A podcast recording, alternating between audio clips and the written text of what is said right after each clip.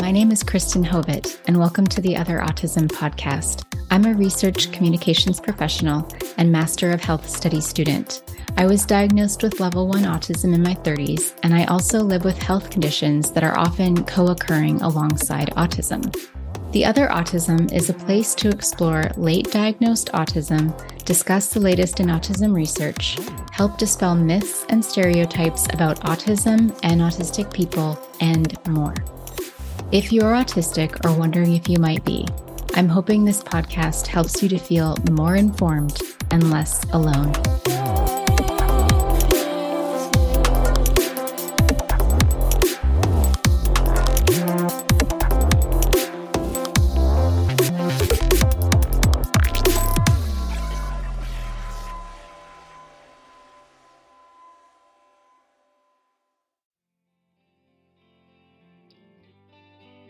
Today, I'm answering a question I received about autism's impact on my education.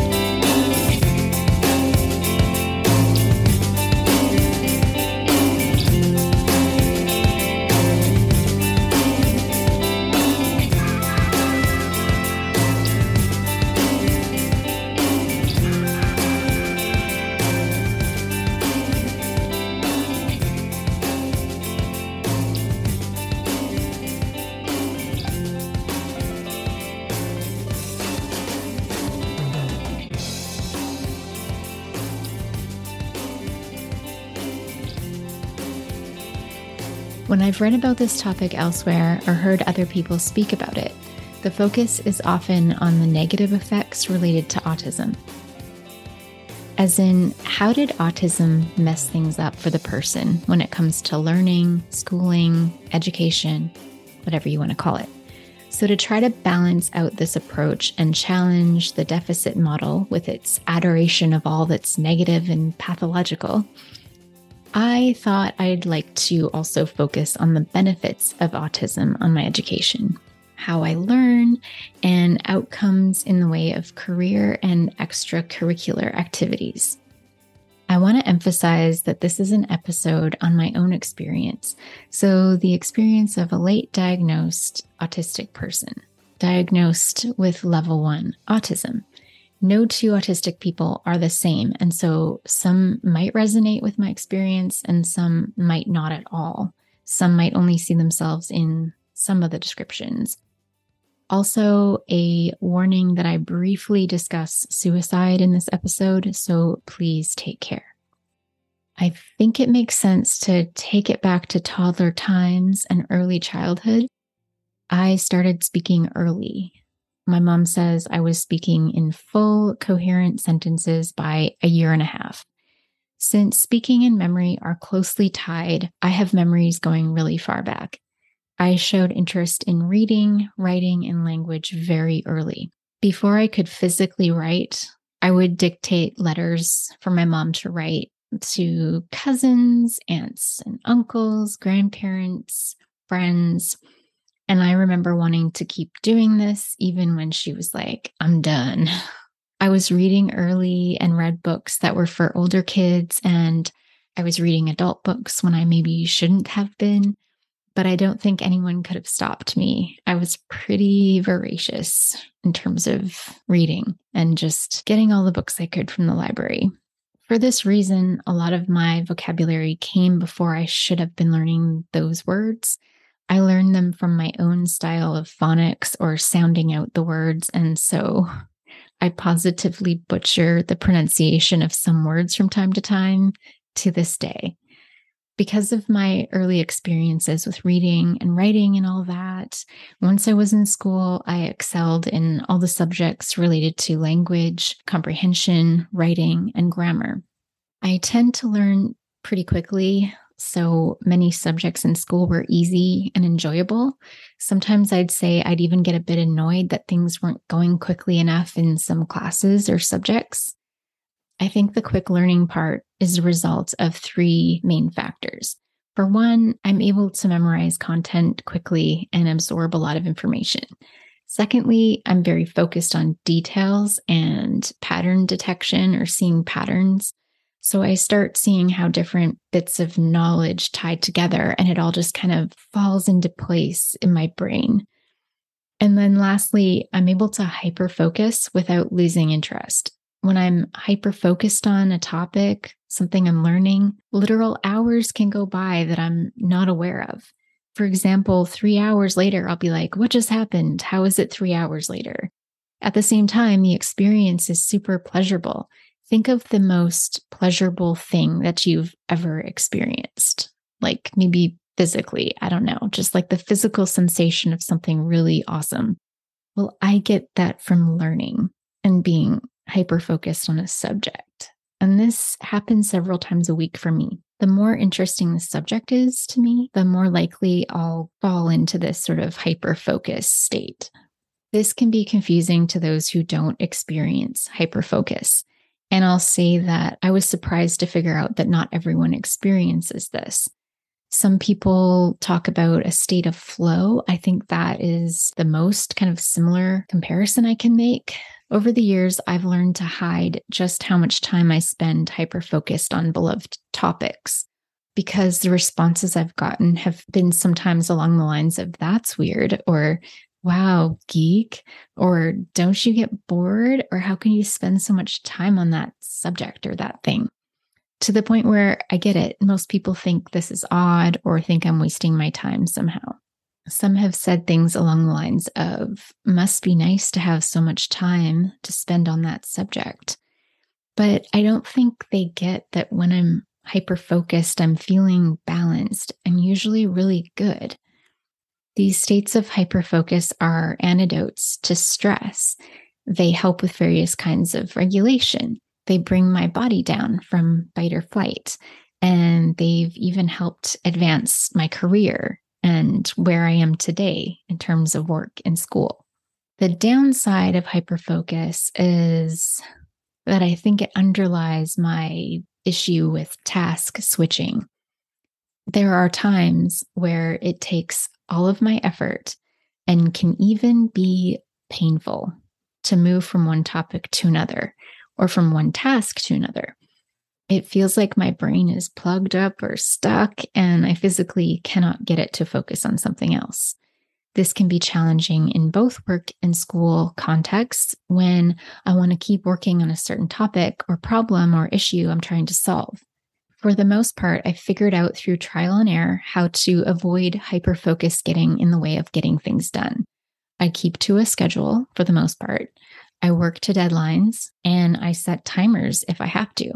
I've also learned that keeping physically active and physically moving when I need to switch to a different task can help reset.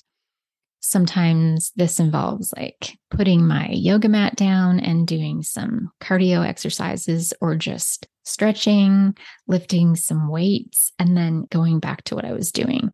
And yes, working from home really facilitates this. Oh my goodness.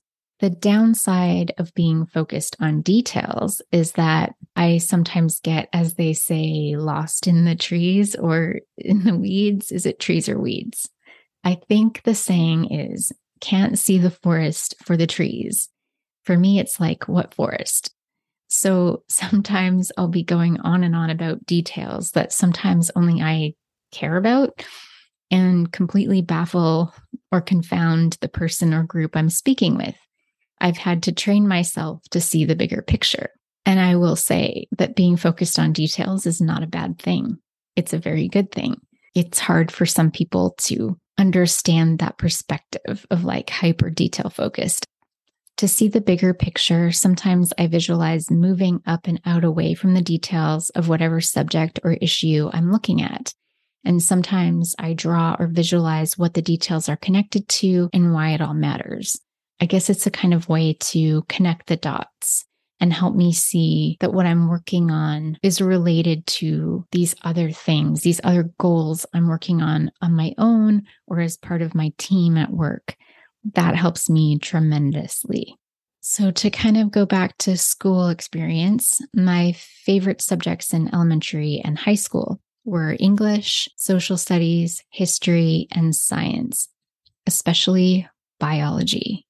But I was atrocious at math. Actually, I did well at math until around fifth grade, and then it was all downhill from there. I think I probably have a learning disability in this area, but it was never formally diagnosed. I did just well enough to scrape by and pass in math, whereas in all other subjects, I got A's and B's. So, math. Hmm.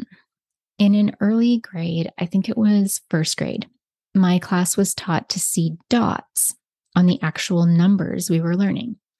This was called the dot method or the Doman method, named after the founder, Glenn Doman. So, for example, with the number two, the actual number or numeral two was shown on a poster with two actual dots on it, placed on specific locations on the numeral. In a similar way, the number three had three dots, four had four dots, and so on down the line of numerals, one through nine. I think the point was that eventually we just stop seeing the dots somehow, like they'd become more abstract concepts. For me, I never stopped seeing the friggin' dots or even the colors of the numbers on the posters as they were introduced to my first grade class. Four is red with four blinking dots, two is green, seven is red. This was all great for addition and even basic multiplication to a point. But once math went further and got more abstract, I was I had a bit of a high point with geometry because you draw pictures and relate them to numbers, and I tend to get it much faster. I need things in diagrams, drawings, spatial, anything, and I'm there. I've got it. As an adult, I took a university math class and did well at it, but I had to try so, so hard and get extra help. Math was my worst fear and a pretty serious phobia. So I decided I had to face it, even though my first degree had nothing to do with math. That was on purpose. Around the age of 13, I discovered psychology through a textbook at the library and was hooked. In Canada, or at least where I was in school, we didn't learn about psychology. I know some other places in Canada do.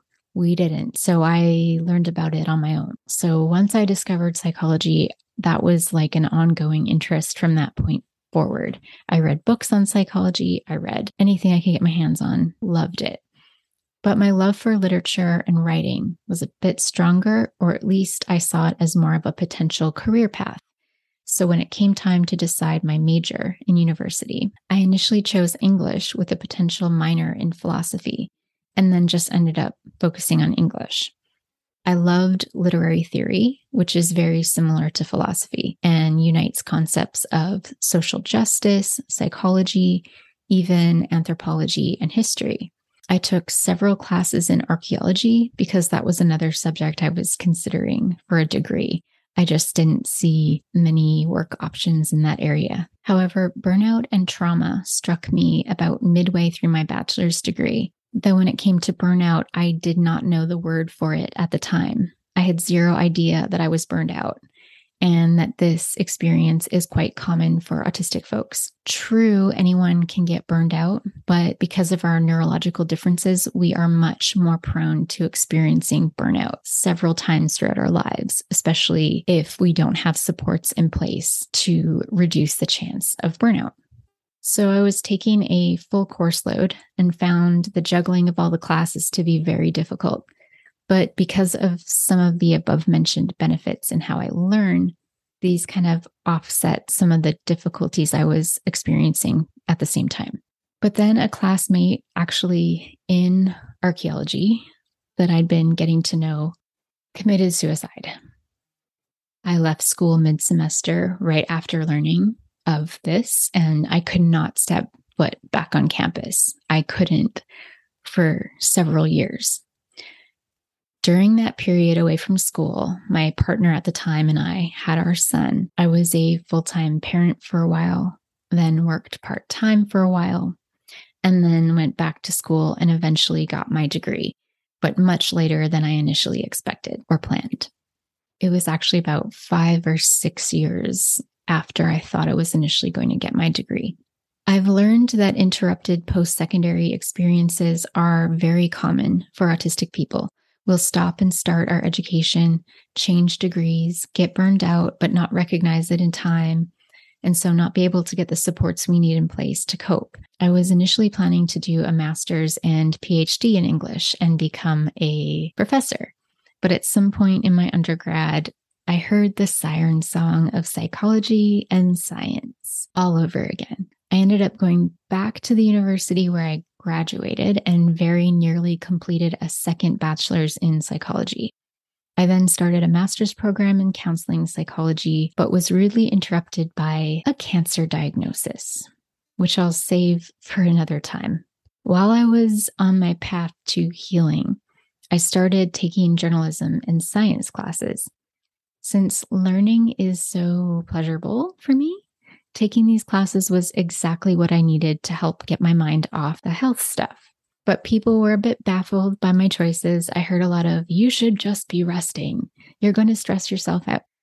I realized that I loved science writing, especially on medical topics, and wanted to try my hand at that, which I started doing on a freelance basis. Eventually, when I was able, I decided I want to do this medical writing full time. I started looking for jobs, which led me to the position I have today, which is a research communication specialist at a hospital research institute. It kind of perfectly unites my interests in writing, language, science, medicine, and all that. I've been at my position for three years, and I have to say that I've thrived because I'm able to work almost entirely from home that's the game changer. And without being able to work from home, I kind of doubt that I would have stayed this long in the position. Working in an office, especially like an open concept office, is excruciating because of the sensory things that uh, the sensory um, challenges. And I spoke about that a bit last time in the last episode. So if you haven't listened to that one, and if you're interested, I suggest listening to that one, episode five. So, did those sensory issues bother me when I was younger? Yes, they did. And my ways of coping was like running home from school and going straight to my room. I don't know. That was just my way of getting away from all the overwhelm of, of things going on at school and just relaxing and doing my own thing. And so I think just with age, it became harder to kind of bring myself down. I think that had a hand in a lot of, I was sick a lot, a lot, a lot in uh, university for sure. Had a lot of stress related issues and then just a lot of other health issues. And that's another thing I didn't mention when I was talking about elementary school and high school is that things like, you know, fluorescent lights and just the commotion that happens was extremely distracting and extremely challenging. So, yeah, I feel like it took extra effort. I could go home and do homework and learn so much, or just listening to lectures where one person was talking. I found that very, very interesting, especially if there were notes and diagrams and things I could read. Taking notes and seeing the words on the paper really, really helped me learn but when they made things like more interactive or you had to like work with a bunch of people, I found that very stressful. When I got older, I found ways of doing that that made sense and that were easier for me. But as a young person, it was it was very, very challenging.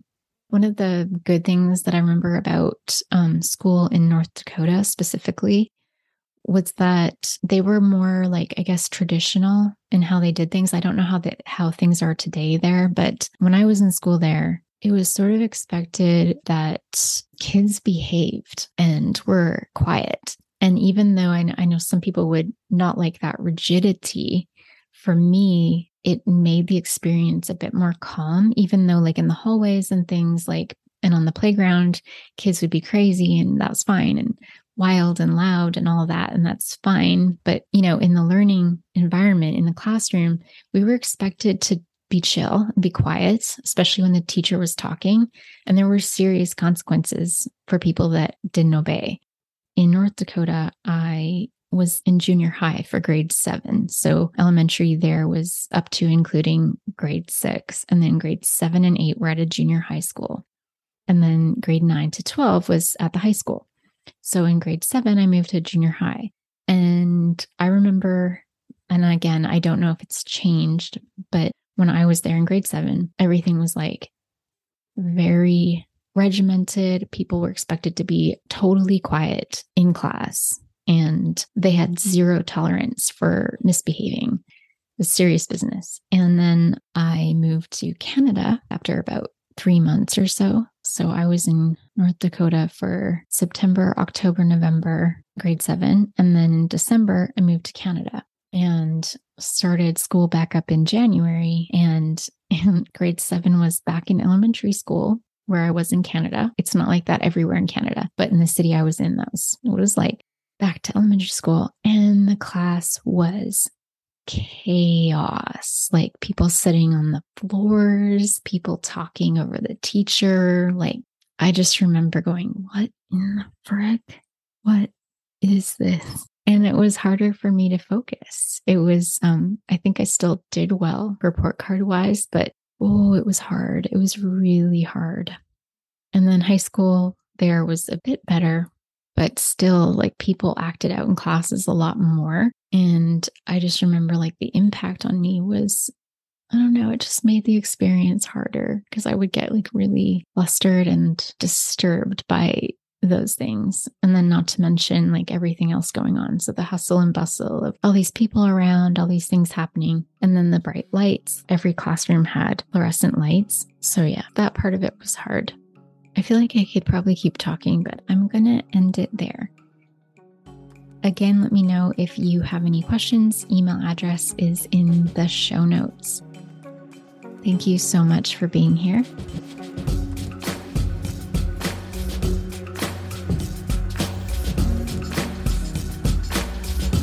Until next time.